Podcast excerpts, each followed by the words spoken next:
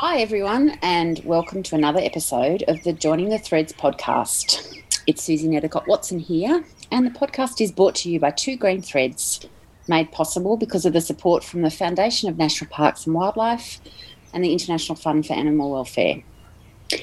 This episode is the start of a regular format of episodes where we connect with a wildlife volunteer and have a chat about their wildlife volunteer journey, wherever those threads of conversation end up taking us.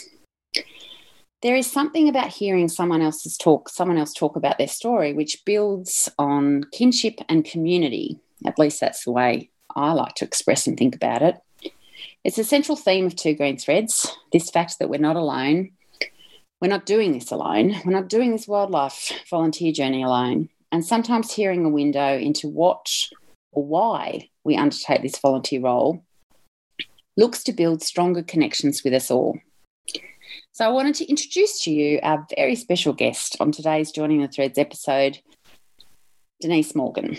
Denise is a wildlife volunteer on the southern tablelands of New South Wales, and she and I often share a conversation about whether we're making the right decision in the care and rescue of our wildlife. And I've been very grateful to have her in my space, a colleague to talk through what are sometimes difficult decisions about supporting our wildlife, or even sometimes simply to debrief. So, thank you so much for joining us this morning, Denise. Thank you, Susie, for having me. It's a pleasure. It's a pleasure to talk. Um, so, when we are chatting without an audience sort of seeing us, I feel sometimes we should describe a bit of a starting context. So, to let you know, I'm sitting looking out the window, and I have to say the wind has started, and it's one of those horrible hot winds.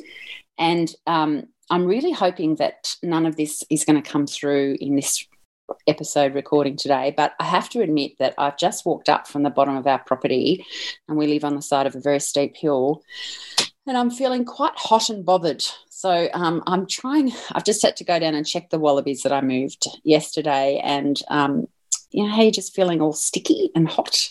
So I'm hoping that that doesn't come through and I don't take that out in any way, shape, or form on you, Denise, because we normally have fantastic.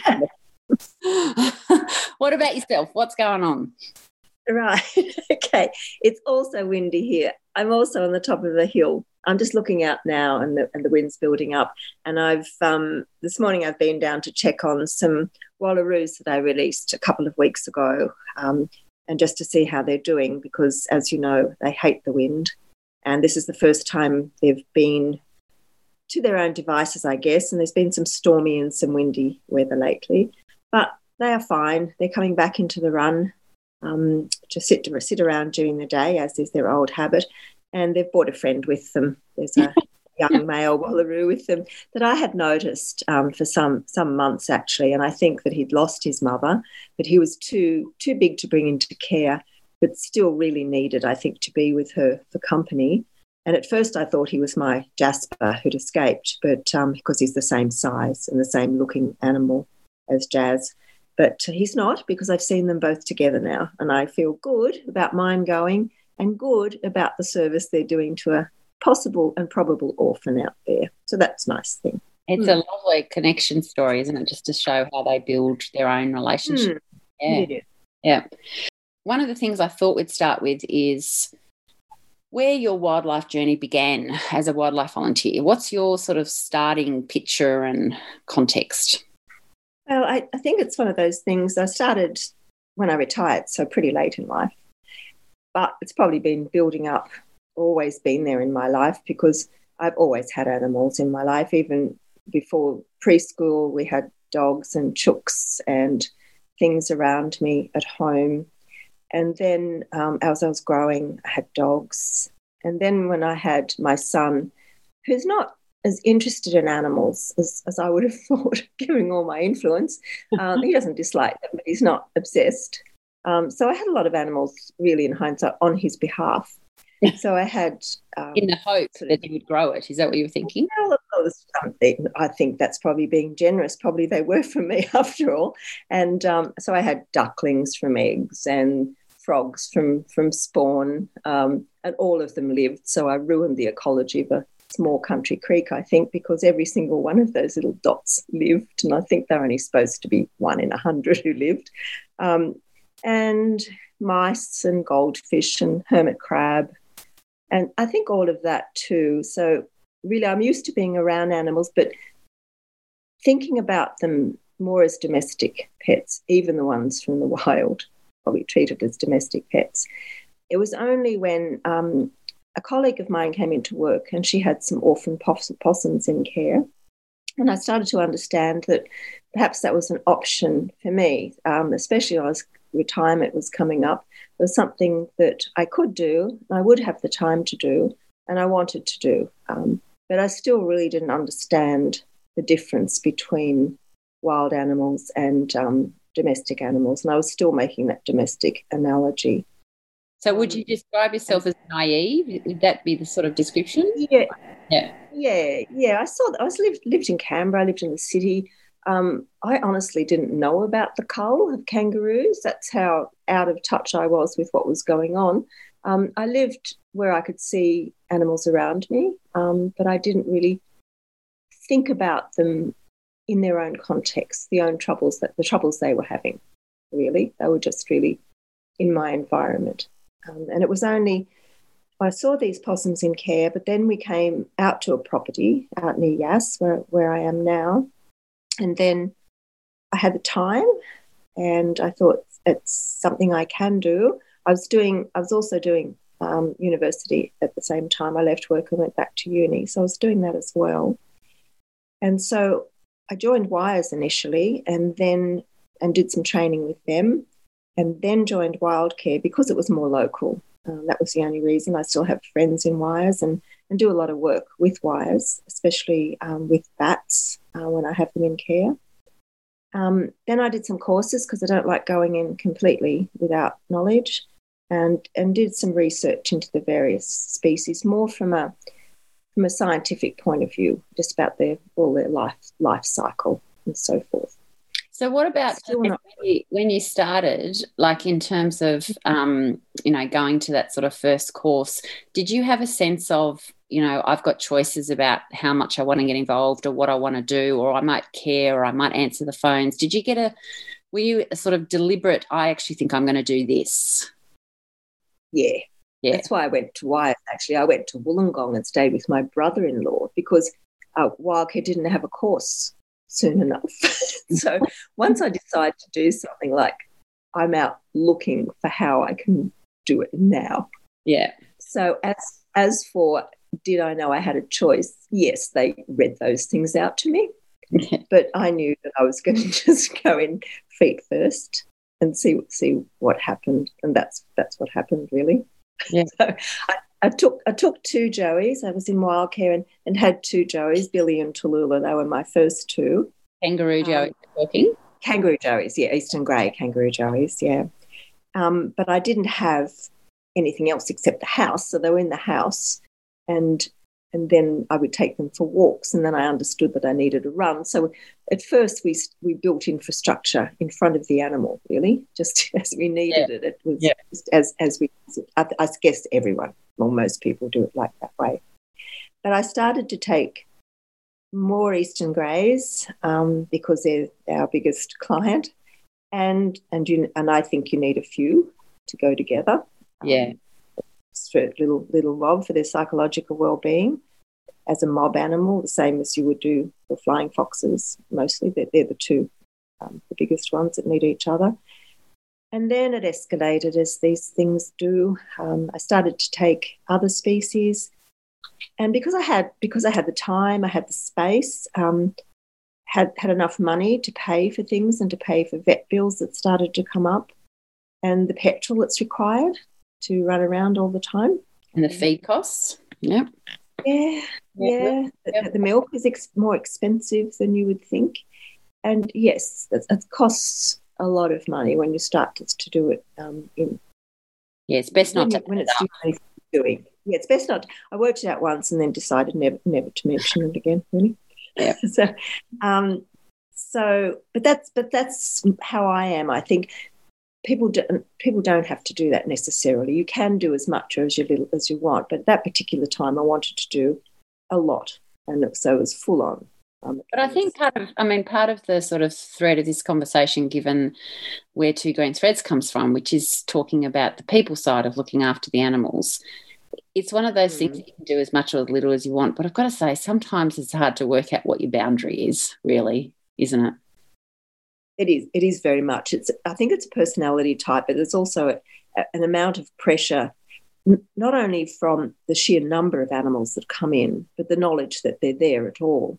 Mm. And so um, you start to, push and push, push out until um, perhaps you shouldn't. And so I think that's where the, where the problems come in. And also, too, that as it went along, I started to realize that, um, especially when I was doing phone roster, because I did that for, for 12 hours a week for some time, that we didn't have enough people to euthanize animals. We didn't have enough shooters out in this area. So then um, my husband, who was um, a shooter, just target shooter, um, or had been a target shooter, that I couldn't have a household where someone was going unused like that. So um, he, he, I convinced him to to do the wild care course and to get his permit, and he became a shooter and a rescuer for wild care. So it was a family thing then. So there was it was all encompassing. And we should we should explain I should hmm. explain, mm. Denise, because I think um, there's potential audience people that may not understand the wildlife world. We've often tried to work out a better name for shooter. We haven't quite worked out what it is, but what we mean is people that have um, our volunteers that are able to, because we're in a very large rural area, and um, they're able to go out and euthanize an animal by the side of the road, usually an adult that um, is unable to be rescued and brought into care and needs to be euthanized. So that's our short term word for shooter. That's what we mean by that, just to mm-hmm. explain mm-hmm. to the audience. So you're picking up on, um, you know, you you fell into being a carer, if you like. Obviously, there are a lot of other roles, but you fell into being a wildlife carer for particular species. Was was the eastern grey your heart captured species? Was that the one that sort of got you?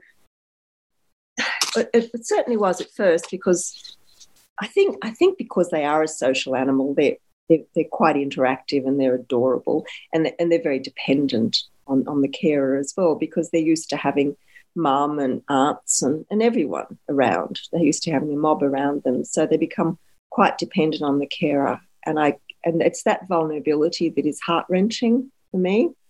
And I guess they they probably were the first first ones. But I think um, I don't think that there's any species that hasn't captured my heart, quite frankly.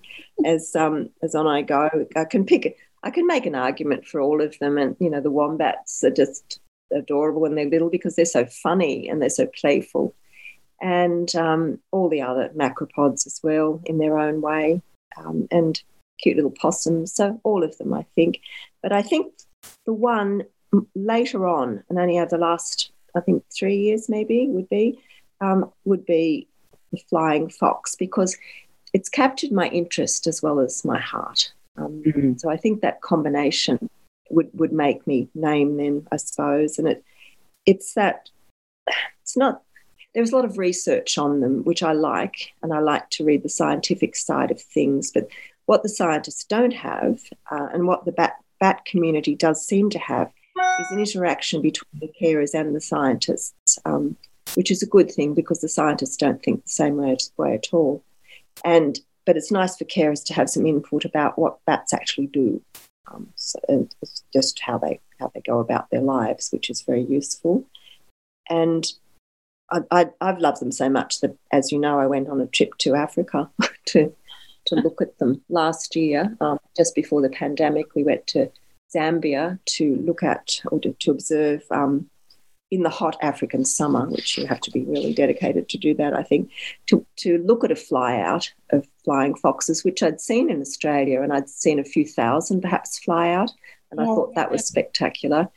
Zambia, what does that look like in the sky? Does it just make it black or how does that, what does it come out as? Totally, totally black. Yeah. yeah.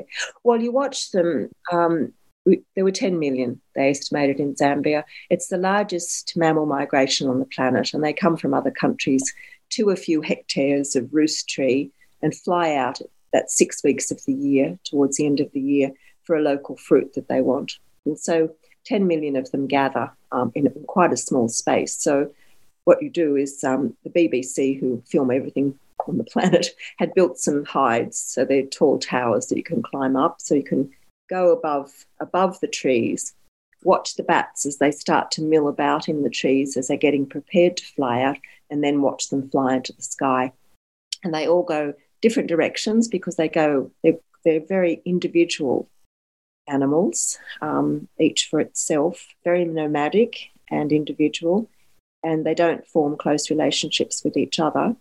And they all go in different directions looking for food. So it is one of the world's great spectacles, to my mind, anyway. So when you um, when you're observing what must have been absolutely unbelievable experience, how, how, are you are you mind mapping anything back to Australian context about what it means you're seeing or what what we have or how do you sort of relate that to what it, you're then seeing when you get back home? What I see at home is not enough bats. Right. After you've seen that many bats, um, and that many bats used to be in the world, we know that. And they used to be in Australia. People used to speak um, in old journals of the sky being black with bats, and it just doesn't happen anymore. And that's the reality of the world yeah. in a lot of species. So it, it made me very, very conscious of how they, they, they're not exactly protected in Zambia, they're just hard to get at.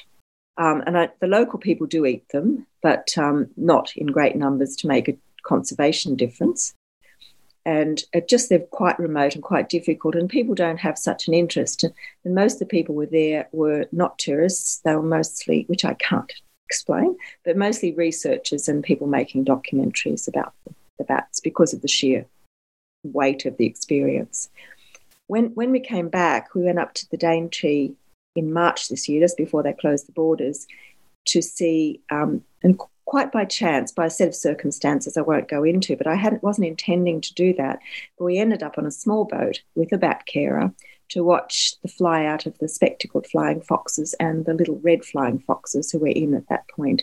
And there were half a million little reds, and that's pretty spectacular in itself. Oh, yeah. Well. Yeah.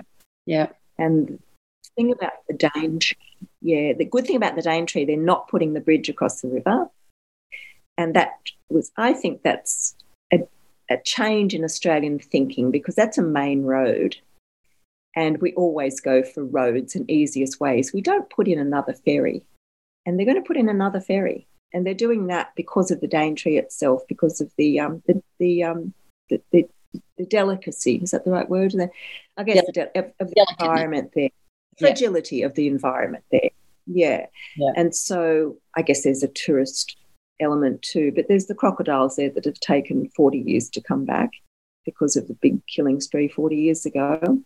And there's there's bats there as well, and there's lots of people buying up the land there at the moment. Um, they've crowdfunded, and I've bought you know probably a few square feet of the Daintree Forest. um, people are buying it back to keep it like that. So yeah, oh, it was it made me. I was there. It made me think of Australia. But then when I was back in Australia, Australia looked in that particular spot okay okay. Pro- progress, I think. Yeah. Yeah. So one of the joys um, I get from talking to you, Denise, is I have to say because I don't care for bats, and you often sprinkle my world with some amazing facts that you've discovered. Mm. Because you and I share a love of reading a lot about mm. our species and you know understanding why and what they do. Um, so what's what's mm. what's the latest bit of info that you can share with me that you've been reading about? Yeah, yeah, there's there's been a, a big study done by um, Justin Welbergen, who's um, in the University of Western Sydney, and I think it's in concert with one of his PhD students. But they've done a study of three species of the flying fox all over Australia, and they've looked at 755 roosts, which is a huge project, and it's taken a few years to do. What's a roost? Roost, to- that's where they, they settle. It's not where they feed, it's where they sleep. Right. Trees, it's true, trees, trees, or groups of trees. It's where they sleep at night. Um, it's where they're making all the noise and cooing on the ground that people complain about. Um, it's usually in a few trees, and there's usually they bunch. They love being together, even though they're not particularly particularly um, bonded to each other. They're bonded to the fact there are a lot of each other, if that makes any sense. and I guess it's a form of protection because they are predated from the air by um, raptors and by um, pythons from the ground. So I guess there's safety in numbers there. And so those roosts are just where they're sleeping at night. So they've tracked them from where they sleep at night, and they've from 755 of these places, and they've found that the individuals they've tracked have gone between 1,400 and nearly 2,000 kilometres each annually. Oh, that the 14, 1,400 was the lowest. And there's little uniformity in their direction. Um, there's little fidelity to the roost, so they're not going to the same roosts all the time. Um, so they the ultimate nomads, and they're also the key seed and pollen um, producers or dispersers in the yeah. forest ecosystem. So because we have fragmented our environment, they're the only ones who can take pollen and seeds from one fragment to another because they're heavy enough, they're big enough to do that. Um, and they're big enough to carry a piece of fruit and then drop the seed. And so the implications for that is that when we disrupt them somewhere, like they're doing in Cairns constantly, and disrupting them and, and dispersing them from the pre- preferred roost, what implication does that have for the whole of Australia? And we mm. don't know, mm. but it suggests there might be one. Because if you affect them somewhere, it just travels everywhere. It just goes out like little filaments, like your green threads. It goes everywhere, but you didn't understand the implications of it. And that's as far as the study went. Just, just to warn, to warn, I think that we need a national strategy and not just a council level strategy about roosts that are annoying people.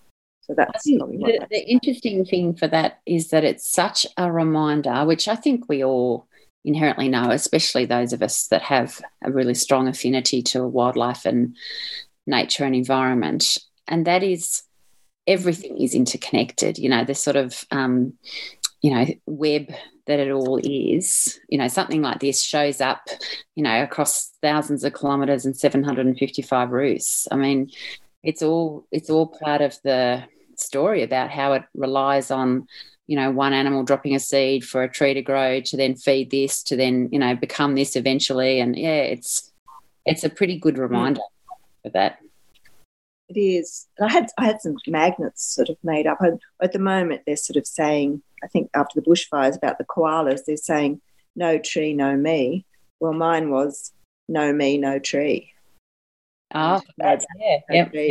yep yeah so it starts that that shows yeah with um in the koala. Koalas were no tree, no me. No, tree, no me. And yep. bats are no me, no tree. Mm, that's good. And forest dispersers, yeah, because they their preferred food is blossom from the eucalyptus, natural blossom, not not the orchards. It's only when their habitat's been destroyed that they go for the, the exotic fruits and things. Otherwise, they prefer to eat the natural food as as all natural animal nature native animals do. So. But you also do, apart from flying foxes, you do microbats, which is another, you know, mm. insight for me that doesn't do bats in terms of the scale of what you deal with. So just describe a microbat size. Well, the littlest ones we have, and the ones we get in a lot, are little forest bats, and they'll be the last one I got in um, was 3.9 grams. So they're very small. Describe that in a size of your finger.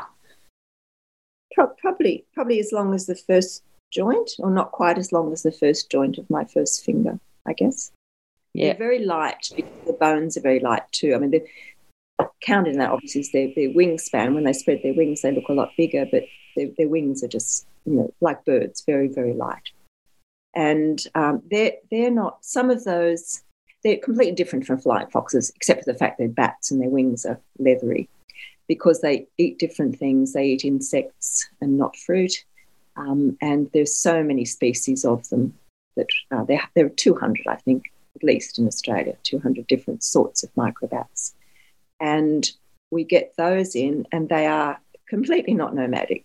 They have family structure, they have um, a rich social life, they have a language, so um, or a local dialect. So if we take one into care, it has to go back to where it, was, it came from because otherwise it won't um, it won't be able to talk to any other bats if you release it.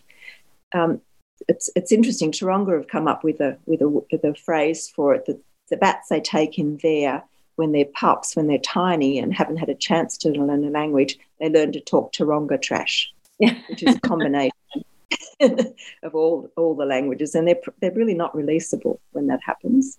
Wow.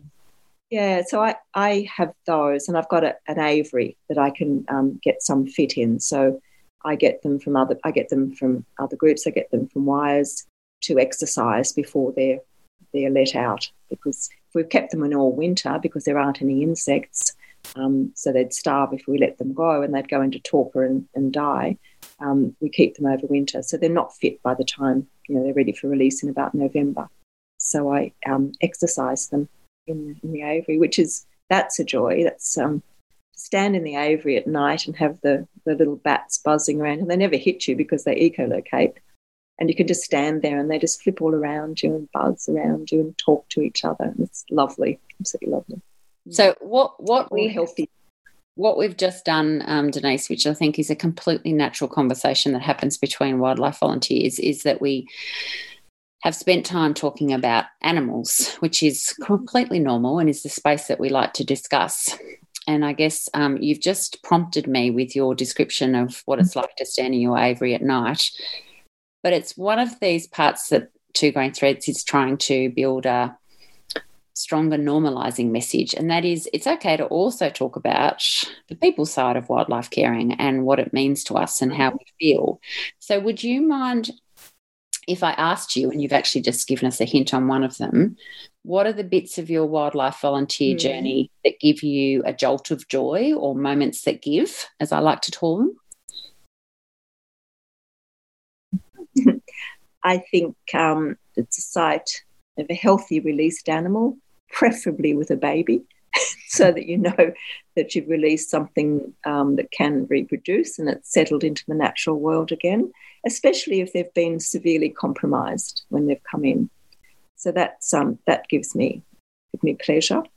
Um, and with that also goes, and I think we don't talk about this enough because it sounds selfish, but it's self satisfaction in the best sense. Mm. Um, but you've done something that's that's good, and you feel good for having done that. Um, if it, if it's all turned out well, often it doesn't. But I think um, it can be fun and it can be satisfying, and it's still still okay to to take pleasure from that. And I think sometimes we think if it's if it's fun, then it's you know hasn't been an effort enough but it's certainly it's an effort enough.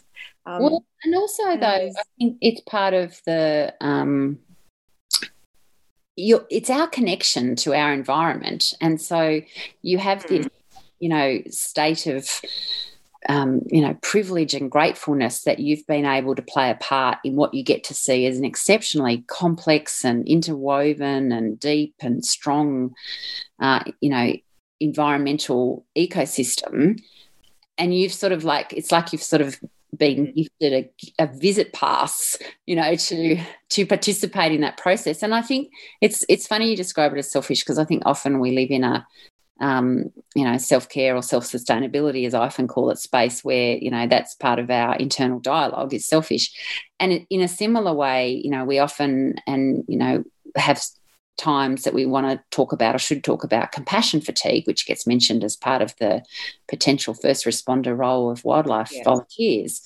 But what we don't talk about enough is the compassion mm. satisfaction. You know, so what you're talking about is that you, you know there are outlets that you do get to participate in and see, which are and you know they should be held and hugged and remembered and shared with one another because that's where we can get some shared joy out of it too.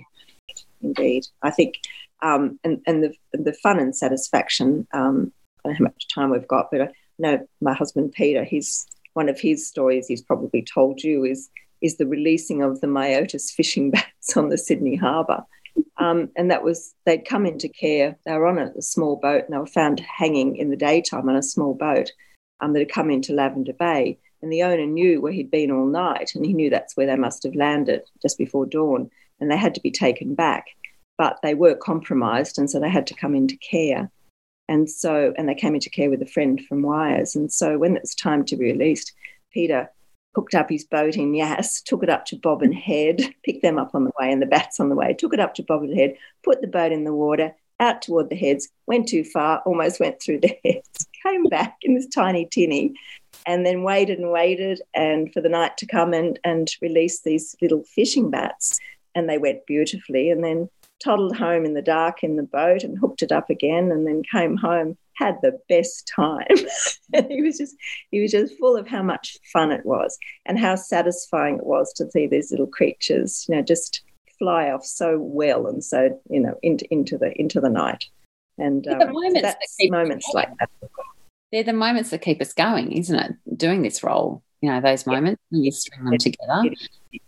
And you're right because because if we didn't know about these animals, we wouldn't know what intervention was appropriate. And I and I often sit there and think, if I didn't know this, I wouldn't have been able to do this. And and just to to be something in their cycle that is appropriate and mm. intervene at the right time and know when to know when to step away and know how to take them forward that's I get a kick out of that too. Like, and that's I feel like part of the natural cycle when I'm able to do that as well. So, mm. does your bucket ever run dry? Does that phrase mean something to you yeah. Denise? Yeah, it does now, Susie. it does. Um, I now I know I have a bucket, and so wildlife caring certain taught me I do have in, not infinite resources. Um, and I certainly have been times when I've been really down and go, just going through the motions and not getting enough um, joy out of it. Um, and there have been times when it easily brought to tears, um, cranky, um, feeling helpless and inadequate because, um, because I, like most wildlife carers, I, I don't have the medical training that sometimes you actually do need to address an injury or a disease. Um, so often feeling at the edge of my comfort zone or beyond my comfort zone. But I, but I did find as time went on that I built up a network of people who could support me. But there have been times when I thought, yeah, I'm just not up for this. You know, what what do I think I'm doing? What hubris do I have? Do I think that I can help this animal? But um, just by I think by learning and, and and having good relationship with the vets and and other people, um, I think I've come back overcome that. And, and dropping back on um, the number of animals is always a good idea as well. I think you sometimes though have to find your natural boundary. I mean, that's where you sort of take on and take on and take on, and then eventually you go, you know what? I can't do this many. I can't yeah. deliver the level of care that I want, or um, you know, this is not a space that is sustainable for my relationship, or you know, so there is a sort of space where you've got to almost find it yourself. Um, it isn't necessarily what someone else can tell you, but it is okay to find that boundary and to work out that you can have a life where you're assisting wildlife and also, you know, having good home life, a good relationship, or, you know, every now and again connecting socially with mm. other people that gives you what, you know, I guess is ref- refilling your bucket, really. It's giving you that energy back um, so that you can keep doing the role if that's what you want to do. I mean, it, it, what is it that keeps you going? You talked about, you know, a few things in terms of potential people you talk to or having good vets or well, what, what would you say that keeps you going? Well, sometimes trying, we're trying to well, dis- discussing with other carers, you know, particularly those with more experience and people with medical training. I, I found, um, well, I found Facebook a fabulous tool for this, especially in, in the bat caring areas, because you have closed Facebook groups and people who are on it are people who are, you know, the vet from Australia Zoo or somebody from Taronga, and you've got help, you know, from from experts, and it's a very kind environment. Nobody, you know, criticizes each other. It's it's excellent. So I found being part of that environment is very good. And I just found it particularly good for both microbats and flying foxes in particular. Macropods to a lesser extent, I have to say, but still, still pretty good. Um, and I find that more knowledge makes me feel more comfortable. I suppose that's a bit trite, but I find if I do talk to people or I do do some research or, or, or another advanced course in something, I feel more comfortable about it. But I think and, that description you just gave, Denise, answers what would have been, you know, me trying to bring us back to the people side every now and again because we fall naturally into the animal side. So what I was hearing is, you know, that knowledge helps you with the animal, but what's the connection with you as a person and what that does? But that's where you said knowledge, and I don't think it's tried. Mm. I mean, hmm. knowledge does build you know it lessens anxiety it lessens the feeling of helplessness it it lessens the um, you know, you don't know the problems solving opportunities that you have if you don't know the knowledge. So I think, I think that's a really nice way to show that, you know, although you might be building knowledge about the animal from a wildlife volunteer journey point of view as a person, um, there's part of that that's still inter- interwoven into that. And I, you know, I think that's where you know one of your strategies I'd I'd say from well knowing you, but also just from the conversation we just had, and it's mine as well, is I seek knowledge as a coping strategy. Hmm. Um, to try and work out, you know, to become more comfortable with what it is that I'm doing, because it is, you know, relatively specialized in the sense that there's not a, a, easy book that you can always grab and read about 101, you know, what to do. Yeah. Um, so if you had to mention to a new carer um, what this mm. whole journey was like, where would you even start? And is it possible to mm. explain to people without them experiencing it what it's like to be a wildlife volunteer and what they're potentially going to go through? Do you reckon? Uh, potentially. It's like all things. Um, yeah. It's, it's, if you knew what it was like, would, would you have done it? Um, like all things, you, you don't look at everything as a whole because it's too much. and, mm. and, all things worth doing are over, very complicated and have the potential to overwhelm. So I think the thing is not not to not to not say to warn people, but not to be too negative about things because even as even if you're an experienced wildlife care, it's possible to be overwhelmed. So that never goes away. So mm. I mm. think you need to. I, I tell them about the privilege and getting excited and how how good it is to be close to the natural world. Um, and the insight that most people don't get to the natural world, including scientists, we are in that position where we know the animal, we, we know how it thinks and how it will behave from an observation point of view that we don't often have time to write down. But, but I'd also say to pace, pace yourself. Learn to say no, even when you feel like you're the only person, because you shouldn't be the only person who can do everything. And not to let go of the, those parts of yourself that you start with, the things that you're really competent in, maybe the things that you have qualifications in or other hobbies that you're really good at, because that feeling of competence and well being will be needed um, when you don't feel so competent in, in the wildlife caring.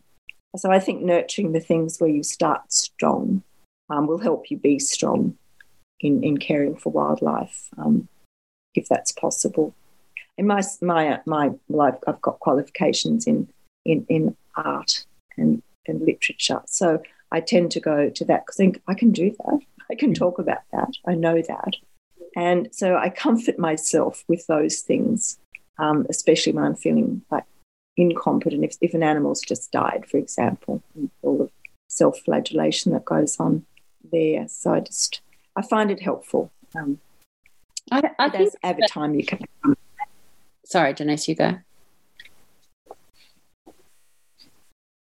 No, no, that was right. The, the, the internet became unstable, then that's why I trailed off. But I think it's back again. So you go, Suze. Um, I was going to say, I think it's about perspective sometimes. Like one of the things that it's a little mm. bit easy to do, particularly when you start from a place where you have had you know other lives and other interests and you know strong relationships and a social life and all sorts of stuff and then you start on your wildlife um, volunteer journey and depending on what roles you do and how much you take on there is a potential for it to narrow your world because you know you're not able to go out as often and you know some of the roles that we're doing we're rurally based so we're not mm-hmm. as mm. easily able to interact with people and I think the it's a good message that you give in, in the sense of maintain some of your other being because that to some extent gives you a little bit of a space every now and again of perspective. And I'm not saying that needs to override that it might be a really um, sad time that you're having or you've had some difficult circumstances, but if your entire life sometimes is built mm.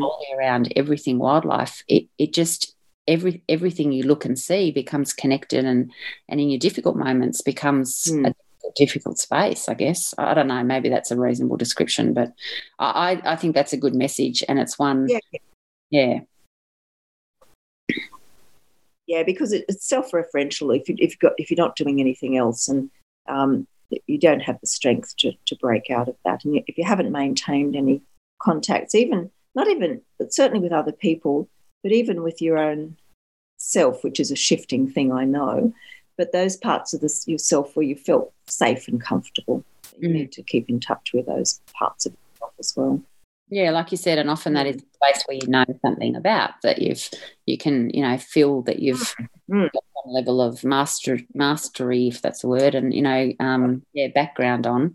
So, if you wouldn't mind, in terms of the interest of time, I know we could talk forever, but one of the things I wanted mm. to wrap up with is yeah, um, and you and I talk about it actually quite a lot, and you know the last year has certainly sort of shaken mm. our sense of hope and you know future looking for our environment.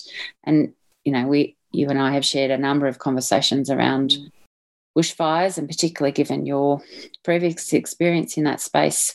It, where where's hope for you? What are you what what lifts you? What mm-hmm. you know lifts um, your head up basically and you can look up and look forward?